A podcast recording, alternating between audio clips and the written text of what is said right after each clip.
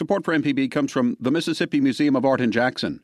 What Became of Dr. Smith by artist Noah Saterstrom is on view now through September 22, 2024. Learn more at msmuseumart.org. Hello and welcome to the Arts Hour. I'm Larry Morrissey. I'm one of the hosts you hear every week here on MPB, Mississippi Public Broadcasting. And each week at this time, we bring you an in depth interview with a different creative Mississippian. Today, uh, we're, we're going to be talking about the musical life and uh, saxophones and a lot of other stuff with Adam Estes, our guest. Adam, welcome. Thank you. I, we have to note before we get too far in that uh, we are not in our normal studios at MPB. We're up at uh, the University of Mississippi at the Southern Documentary Project studio. Uh, Andy Harper and his staff have welcomed us here, so we're we're here on your home court today at the University of Mississippi. Absolutely, it's great to be here. Thank you. And uh, you've been a, a, professor of music here for about six years. You said yes. Right? I'm currently in my sixth year here at Ole Miss. So talk about what you do and what you teach. Give us kind of an overview. Sure, sure. So. I was hired here to be the professor of saxophone and bassoon, and those are my two primary areas that I do. So I work with students who are trained to be performers on both of those instruments or people who are going to be band directors. So, say students come in, you know, uh, with a music major in mind as a performer or a teacher, and saxophone or bassoon is their primary instrument, then I work with them in what we call applied study. And that's essentially a one on one meeting each week. And, you know, we work on developing fundamentals, skills, repertoire, performance goals, things like that. And so I meet with them, you know, up to 18 students every week I have in a studio between saxophone and bassoon. And so the large part of what I do is this one on one instruction. In addition to that, I coach chamber music ensembles like saxophone quartets, woodwind quintets, woodwind trios, things like that that involve woodwind instruments. And in addition to that, I teach courses for students who are training to be band rectors but don't play those instruments as a primary. So we have a single reeds methods class. So I team teach this with Michael Rowlett and we focus on clarinet and saxophone in that class. And you know, when we work with students in there, we're trying to get them to develop a proficiency in performance, but also a pedagogical base so that when they enter the workforce in public schools, they have the tools necessary to teach the students properly and be able to model for them. And then we have a double reeds methods class, which is uh, bassoon and oboe. And so I teach that one as well. And so, for people listening, uh, you're you're a saxophonist and a bassoonist, correct? And on the saxophone side, it's it's more coming from kind of the classical tradition primarily. Correct. For me, that's that's correct. Yes. So people think you know the 1980s was the the era of the you know the saxophone solo and popular music. Absolutely. But, but the saxophone goes back to the, the 19th century, right? Or yeah, absolutely. It was established in the 1840s by the Belgian Adolphe Sax, you know, the famous instrument maker, and you know it took a while to establish a repertoire and a pedagogy for that, but Adolphe Sax, you know, was the first teacher of the instrument, obviously, and worked at the Paris Conservatory and you know since then there's been a few people uh, take that position, but only a total of four professors at the Paris Conservatory in the whole history of our instrument. Isn't that crazy? Wow! So it, yeah. it has this very li- kind of dynasty, or it does. Know, this fall. You kind of say this person and this person and this person. And it's pretty incredible, just the the history of that, and it's you know that's kind of the birthplace of the pedagogy for our instrument, and and it kind of shapes the way saxophone is played and taught, you know, throughout the world, which is crazy. So, you know, through the late 19th century, it, it you know, found its home.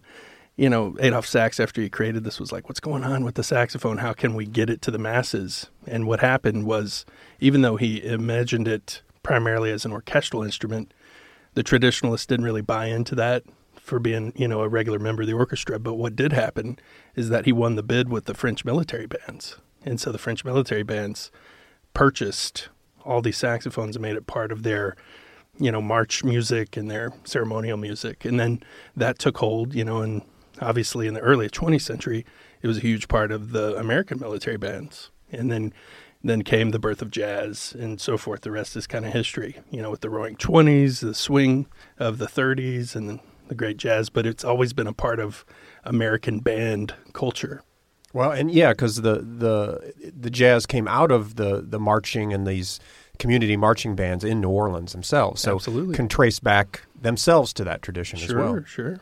And so just just a minor note for folks for our non-musical friends, pedagogy is Just like the art of teaching. Yeah. how you teach something Exactly. within that, the, the methodology and that. Right. Yeah. Exactly. Well, kind of go back and tell us how you first got like what first drew you to these instruments and, and how you got started as a player. Yeah, that's that's a great question. You know, I think like most people, I started with beginning band. You know, when I was in sixth grade, you know, a young a young boy in Texas, and I had some wonderful band directors. You know, people who nurtured us, cared a lot about us as people, but were effective at you know teaching music and. I, my my father had this old saxophone. He marched in it, you know, uh, marched in a band with with the saxophone, and there was this old musty instrument in the house, and I always kind of liked the look of it, and and I thought, well, it's convenient that we have that instrument there. We wouldn't have to buy anything else, you know. We could have that and try it out. So I, I had a, I guess, a pretty strong aptitude for it. When I, you know, did the play test on the mouthpiece, I was successful at Oh, the right. beginning. That, know? that thing where the band director says, "Blow into this." Okay, Yes. you're in drum section. Yeah. Exactly. exactly. So I think we were.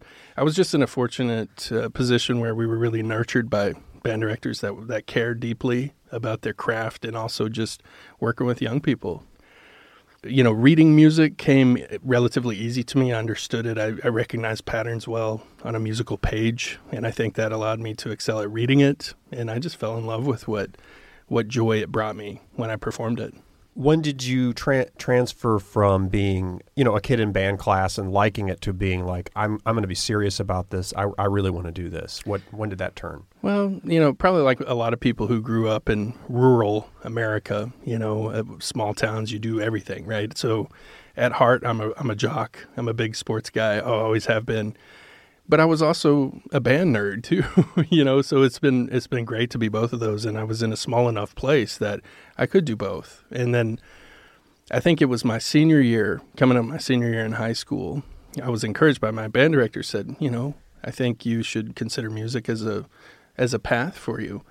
And if you if you're really serious about it, you have great leadership qualities, he said to me, and I would encourage you to audition for the drum major position in our high school band. So I pondered that and and while I could have done both football and that, a lot of people do, I decided at that point it would be worth to go all in on uh, just doing the drum major thing and, and concentrating on refining my skills enough to maybe pursue music as a career in college, as a field of study anyway. And so it was probably when I was 17 years old that, that made that realization and then never looked back after that.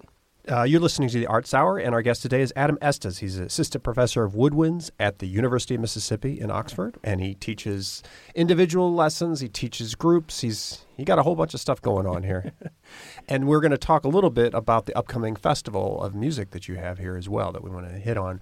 So co- in college these days, there are kind of multiple paths for kids. In the past, it used to be okay if you're going to be music, you're going to be a classical musician, but especially I know in Texas, you know, there's a strong jazz tradition like at, at uh, North Texas State, and, and there's a lot of other jazz programs. So when you made that to that branch, like how did you decide? Okay, I'm going to be a classical player. Yeah, you mentioned North Texas. It's, it's funny that uh, my saxophone teacher actually was a graduate of the University of North Texas and, and a strong jazz player, strong multiple woodwind player and teacher. And he cultivated my interest in jazz a great deal. Even when I was a senior in high school, I, you know, I'd started listening to a lot of jazz music as well as classical music. I didn't really know how to process all of that. I just knew I liked it. And so when I went to college, he cultivated my interest. His name is Greg Ball uh, my former teacher at Tarleton State University, cultivated my interest, taught me, you know, how to do things both in the classical, you know, style of playing and in the jazz style of playing. Fell in love with with the art of practicing. You know, That's very important. it is very, Very, you, important. got to fall in love, or else Exactly. you're in trouble, right? Yeah. Yeah, I think I was actually taught how to practice for the first time in my life, and I just enjoyed that the the search, the individual exploration that happens in a practice room. So when I was there in undergraduate school, I was in the jazz ensemble, but I was also charged with, like everybody else who's in a music program who's studying, uh, you know, an instrument.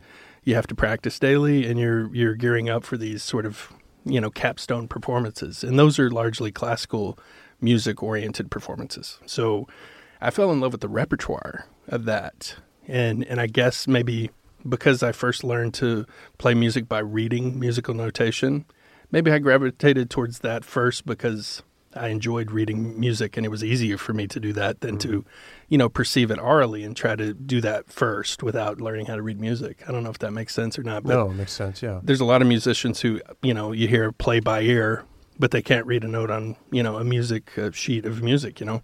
And and then there's others who can read really well but feel less comfortable in playing by ear. Yeah, so I think probably it was a combination of falling in love with the repertoire practicing classical music, digging into great classical music as a listener and a, somebody who appreciated it, that maybe drew me more to that path than jazz.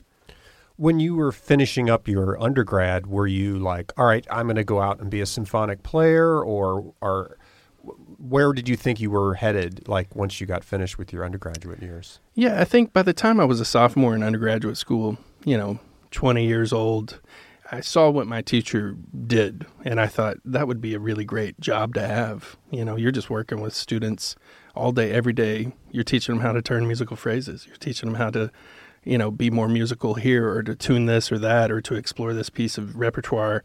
These methods, you know, and and I just that was stuff that I loved to do on my own, and I thought, man, what a great, great job that would be. So I decided at that point to, you know, just kind of pin my ears back and you know, uh, here's what you got to do to get a job like that. You got to be, you know, really diligent in your practice. You got to be able to play extremely well and consistent.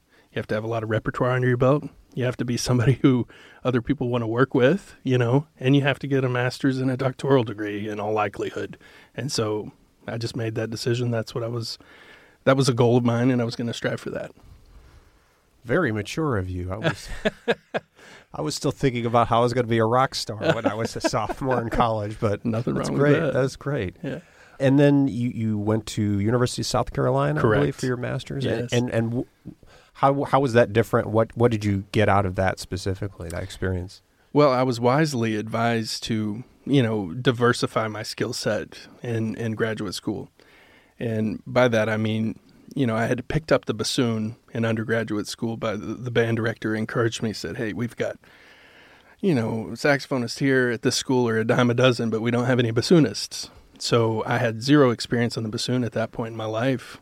I was a I was a, a, freshman towards the end of my freshman year in undergraduate school and said, Hey, if we give you some more scholarship money, will you learn how to do this and play in the wind ensemble on the bassoon? And I said, Well, absolutely you know, and so I gained experience playing the bassoon at that point. And through my experience in jazz band, I learned clarinet and flute because oftentimes if you're playing in a big band as a saxophonist, the high end repertoire, you know, oftentimes the composers will want different colors in the woodwind sound and they'll have you play flute or piccolo or clarinet or bass clarinet.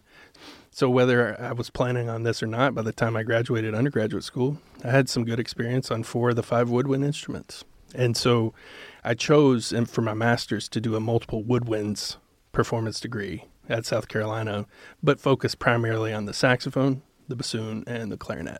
Well, let's not delay in hearing some music. You've brought some pieces with you today. So, what what are we going to listen to first? Absolutely, yes. So, the first piece is is a, a recording of mine and one of my colleagues here at the, the University of Mississippi here, Stacy Rodgers, and this is from an album that we did titled Puzzles, but the piece is, is uh, just Sonata, was 12 by Lawson Lunde. And we recorded this on this album. This is the second movement from that sonata. And you're on saxophone on this? Alto saxophone and piano, yes. Okay, so it's Adam Estes and Stacy Rodgers here on Correct. the Arts Hour.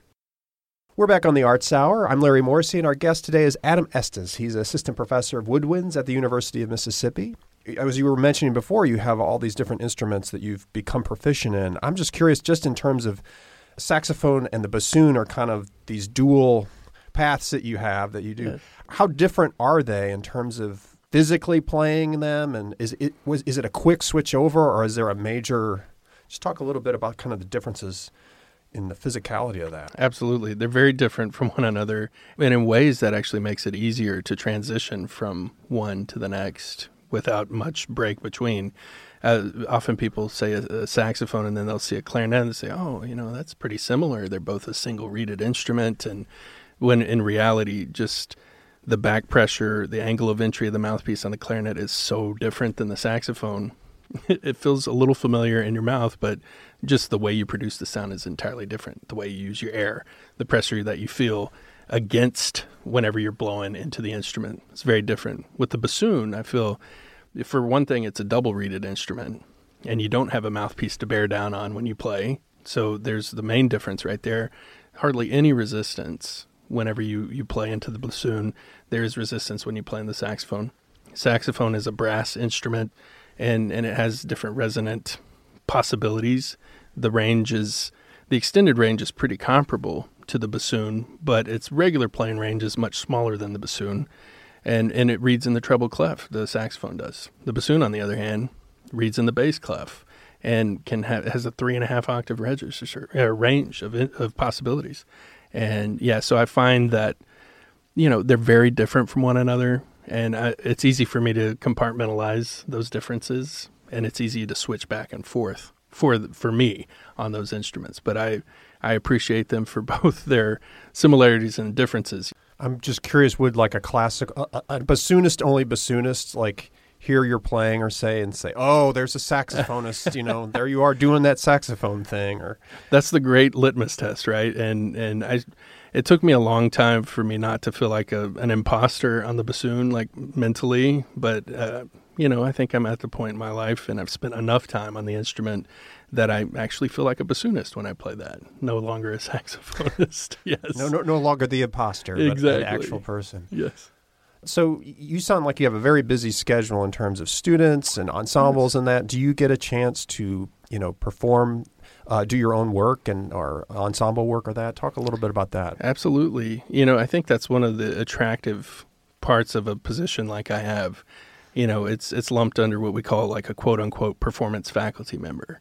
And what that means is that, you know, you're you're working with people doing the things that I talked about earlier applied study and so forth, but you're also required uh, as a performance faculty member to be out performing. And I find great enrichment for myself to do that as a soloist, but also I'm part of a professional chamber music group that we'll talk about a little bit called the Assembly Quartet. Those things bring me great enrichment and enthusiasm for the art still. So I need that in my life per- personally but also for my job, it's important because there's there's a, a, brand association with me with where I work. So anytime I'm out performing, I'm always associated with the University of Mississippi and vice versa. You know, so that you know uh, my my bosses expect me to be out doing that. So and it's it's its own way of branding, furthering the brand, recruiting, and and it brings me great enrichment personally. And like anybody in the arts teaching at the university level, the student wants a practitioner. They don't want just a teacher. They want someone who's out there. And I know yes. from my own experiences hearing my professors or my instructors talk about, oh, when I played with so and so, this happened, right. or you know, when I was in this ensemble, we had this kind of challenge, and this is how we work through it. So it's kind of Absolutely. like you're you're out there in the trenches with, in a way, to, you're showing them the way in that exactly. way too. Yeah. So in addition to what you just say, but being able to model for them at a at a really really high level, I think is really important. Words can go a long way when you're working with students. You can explain to to them until you're blue in the face about how to do this technique. But oftentimes, if you get rid of the words and you just demonstrate and say, "Play that back to me," oftentimes that's the most effective teaching tool. So, what are some some places that you've since you've been here in Oxford? What are some of your outside either in the university you know being a support musician to somebody else's mm-hmm. um, thing or outside of the university in kind of the the commercial world as a, as a player what some give us some examples of things you've been yeah, doing. Yeah, so some of the stuff recently my quartet the assembly quartet uh, performed as concerto soloists with the oakland symphony orchestra which is in rochester michigan. We did a, a concerto performance where we were a solo group with an orchestra. That was in november I performed as a soloist here on campus uh, in May of 2017 on Lars Erik Larsson's landmark uh, concerto for alto saxophone and orchestra, Opus 14. Played that same piece last March, uh, 2018, with the Germantown Symphony Orchestra in Germantown, Tennessee. So those are examples of kind of highlighted performances. My quartet's done the Philip Glass Concerto with the Florence Symphony Orchestra in Florence, South Carolina. We did that same concerto with the Motor City Symphony Orchestra in uh, Detroit, Michigan, as well. So a lot of concerto engagements as soloist or with my quartet, with an orchestra, with band. But I'm often engaged to do guest artist recitals and master classes at other universities or for woodwind specific events that are hosted, like Saxophone Day at the University of Evansville in Indiana, you know, something like that. You're listening to the Arts Hour on MPB. I'm Larry Morrissey, and our guest today is Adam Estes. He's uh, assistant professor of woodwinds at the University of Mississippi. So tell us about the Assembly Quartet. They are you're members of the artist roster, We right? are, Of the yes. Mississippi Arts Commission's artist roster. So important for our communities to know. And uh, so so what's the origins of that? Who's in that? What what's what all do y'all play? Give us Yes, so, so the Assembly Quartet is a professional chamber music ensemble. We're now in our 16th season. Started off as a group of graduate students at the University of South Carolina. Uh, we're based out of Mississippi now, but the members live everywhere. we have two members that live in Michigan, one that lives in North Carolina, and I'm here. And we we spend probably eight weeks together a year, touring, performing, uh, recording, things like that. And so, yeah, we've been together a long time. Our primary engagements are chamber music concert series will engage us to play for various uh, chamber music concert series throughout the, the nation.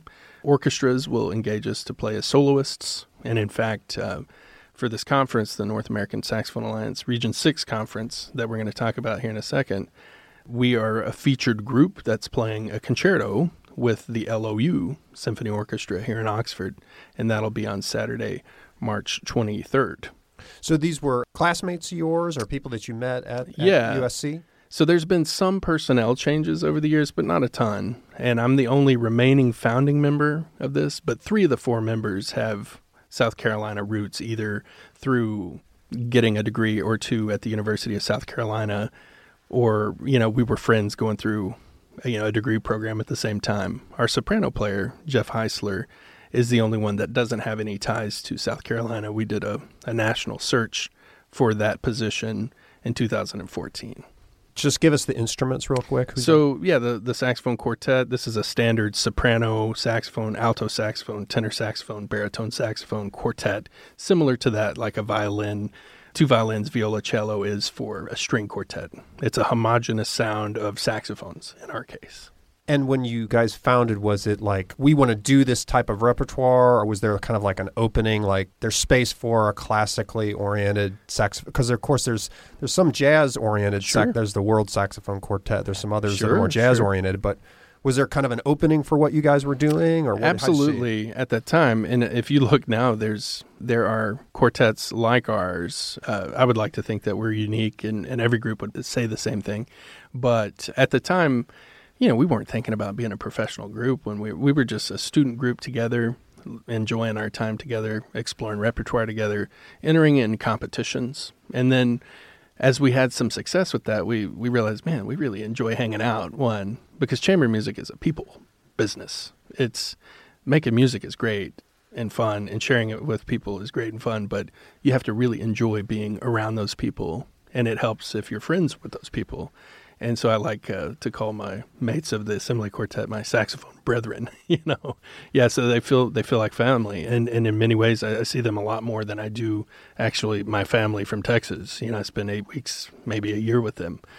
So you're kind of spread out. So is there like, do you get together certain times to rehearse, or is it just we get together? You know, how, how does that work since you guys are kind of separated? Yeah, I, it feels like during the academic year, you know, there's a fall semester and a spring semester. We might get engaged to do tours, sometimes two, three engagements a semester, and those will. It depends on on what we're hired to do, but often it's a say a concerto engagement, and we'll build performances around that. So we'll get together and spend four to seven days together you know, and we do massive, intensive rehearsing when we show up together, gearing up for those gigs. But a lot of what we do, since we've been together so long, is you know we're recycling music that we, you know, that we kind of attached to ourselves, music that we've commissioned composers to write for us. And, and in a way, that's that's kind of what ensembles do. You know, you, you have to have repertoire that's identifiable by how you play it, how you record it, and so forth. And so we play a lot of that repertoire. That's our primary focus and then of course things that were associated with like you know the Philip Glass concerto. Everybody enjoys playing that, but we've had some great success by performing that piece a number of times. And then the the concerto that we'll do in March is is one that we commissioned as well, the transcription of. And y'all do kind of recordings on a on a We regular do. basis as well. Yes, uh, we've recorded two albums. One is, is, is titled "Putting It All Together," and then our most recent one is titled "In Search of Stillness." And uh, yeah, so we've done two large recording projects, and one of our our new on the horizon recording projects involves saxophone quartet with piano. And there's a lot of we're we're in the process of commissioning composers right now to write for that instrumentation. Uh, we've done some transcriptions of some pieces that have been really effective with audiences, and so we're trying to build a repertoire around that that makes a really nice recording project, but also that is really satisfying, you know, for audience members. Very cool. Very Yeah. cool. Well, let, let's listen to some more music. So you've got another piece here. Tell us about what we're going to hear. Yeah, we'll hear uh, an example of the saxophone quartet, and this is the assembly quartet performing a piece. And this piece is titled "Digital Goldfish," and it's by Benjamin Taylor. And this piece is it's kind of uh, it's programmatic in that the there was a study done on attention spans, and the title says "Digital Goldfish," and a goldfish has an attention span of nine seconds when the study was done, and then humans uh, attention span was measured from an older study versus one that was more recent, and it has now shrunk to that that's similar to a goldfish. Oh no. so the the impetus for writing this music, the composer says, is that he's going to write you know music that's sort of nine seconds longish with no transition, and then immediately switch as if you were channel surfing without any transition. Uh, in between. So, this is the Assembly Quartet playing Digital Goldfish by Benjamin Taylor. We're back on the Arts Hour.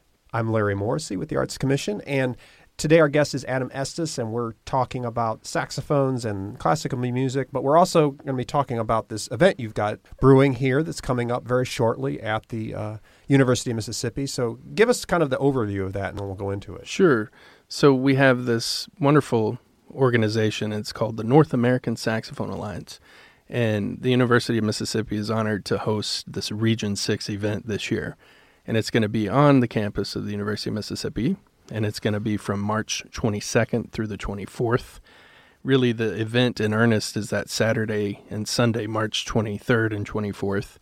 And there are a few marquee events that we certainly want to invite the public to really attend. There's two uh, concerts on Friday night, March 22nd. We're going to feature our top performing student ensembles on campus. The University of Mississippi Wind Ensemble is going to be featured uh, in a program of their choosing, but they're also playing with a guest soloist from the North American Saxophone Alliance, and his name is Dave Camwell. And they're doing a very interesting piece, uh, a concerto after Mendelssohn. So, uh, this famous classical composer we know, Felix Mendelssohn. And so the composer, whose name is David DeBoer Canfield, has this concerto uh, that's for tenor saxophone and wind ensemble, and Dave Camwell is going to be the soloist for that. Also on that program, the Oxford High School Wind Ensemble is going to be performing their program of music that they're taking to state evaluation very soon, and they're playing uh, the Carnival of Venice. Uh, which is a famous theme and variations that a lot of people are aware of, and they're going to be featured with the um, saxophone professor from Florida State University, Jeff Deibel. And so that's going to be on Friday night, and we invite the the community to come out and support that event. It's going to be at the Ford Center, 7:30 p.m. And and then on Saturday, March 23rd, in the Ford Center at 7:30 p.m., we're going to feature the LOU Symphony Orchestra, and that is going to feature guest artists from the Assembly Quartet playing Benjamin Taylor's Arm Tetra Concerto is a, a large scale work in three movements. And we're really excited to share that piece with the members of NASA, but also the community members who come out to that concert. And then the Mississippi ja- uh, Mississippians Jazz Ensemble is performing a set of music with a number of guests. And, and uh, uh, Brett Pimentel, who's the saxophone or woodwind teacher at Delta State University, is playing with the ensemble. Uh, Larry Panella from the University of Southern Mississippi, who's a jazz studies saxophone professor down there and composer and arranger. He's playing with the Mississippians. We have Mike Pendowski from Auburn University, going to be soloing with the group as well. We also have uh, Dave Detweiler from the University of Florida, professor of saxophone uh, down there uh, in the jazz studies area, composer arranger.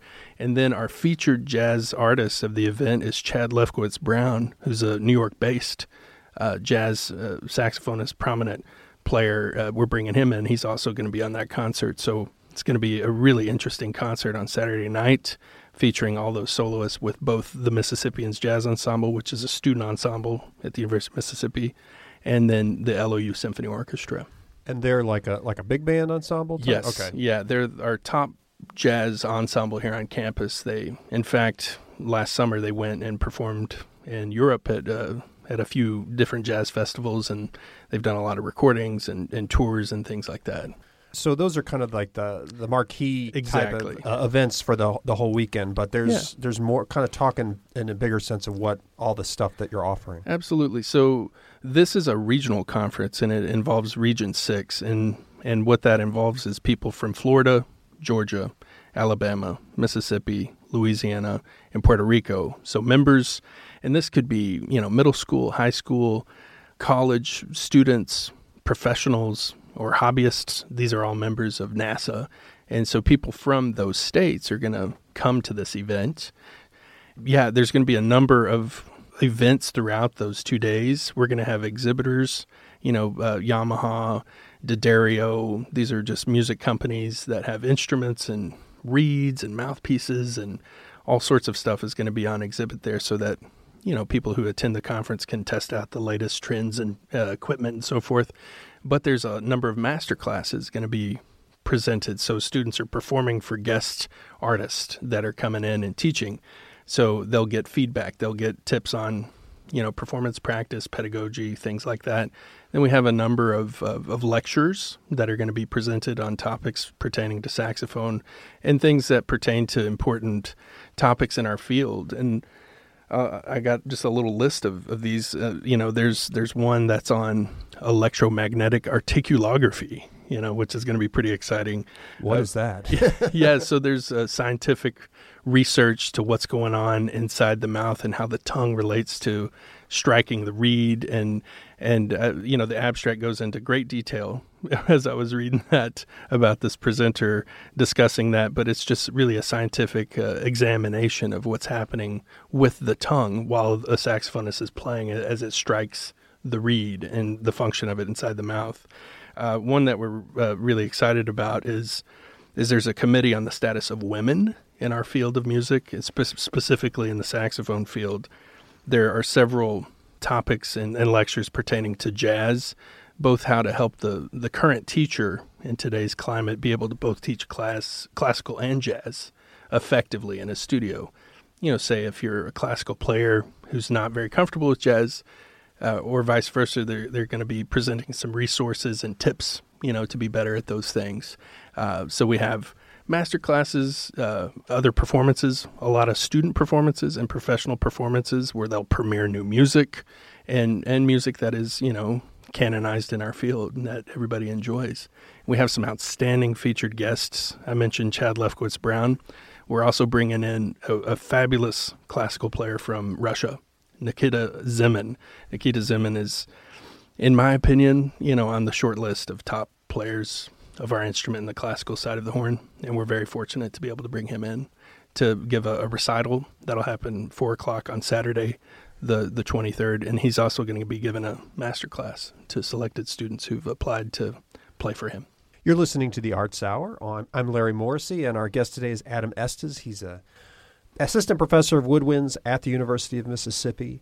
Now, I'm just curious. Like, I guess you've been an active member of this organization yes. for a while. You're, you're hosting the event, yes. so you're deep in it. Talk about kind of, you know, maybe uh, thinking about those po- possible college and high school students out there. Kind of some of the things that you've gotten out of this, going to these events over the years, and in terms of making connections and and, and t- learning and that. Well, Larry, for me, it was everything. You know, I, when I was an undergraduate student. I, I went to one of these for the first time and it blew my mind away. You know, one as to see peers your age doing some things that you didn't think were possible. you know, the the level of playing, the level of professionalism, the level of, of artistry that you see across the board is is inspiring. You know, and you get a chance to to meet people. And so, what I always like to do with my students is to give them as many chances to one be enriched by outstanding teaching and playing two get a chance to network in the field. You know a lot of the people we listen to and try to model ourselves after in our teaching and playing are going to be here on campus. And so it kind of demystifies the legend in a way and and they actually get to meet these people. And realize that they're they're actual human beings and and and they're nice people and they can learn a great deal from that. And so eh, for my students it's a way of kind of being inspired but also planning ahead. Some of them may be pursuing additional study after their time here at Ole Miss and maybe a connection that they make at this conference is going to open a door for them at an audition you know at a graduate program or something like that can you talk a little bit about? I was just thinking about we're talking about students in that, and maybe um, if there are people out there that are you know high school or or junior high, and they're thinking about maybe this is something I want to do, maybe it isn't. Maybe you could just kind of give them some. What should they be thinking about in terms of if, if this is something they want to pursue seriously in college or, or professionally? If music brings you joy and you're involved in a band and you enjoy that, then first things first is, you know, if you're going to college, I encourage you to continue to be involved in band. You know, regardless if that's going to be the major you choose is music, continue to be involved. If you really want music to be the career path for you, you know, there there's some options out there. You can be a teacher, you can be a band director.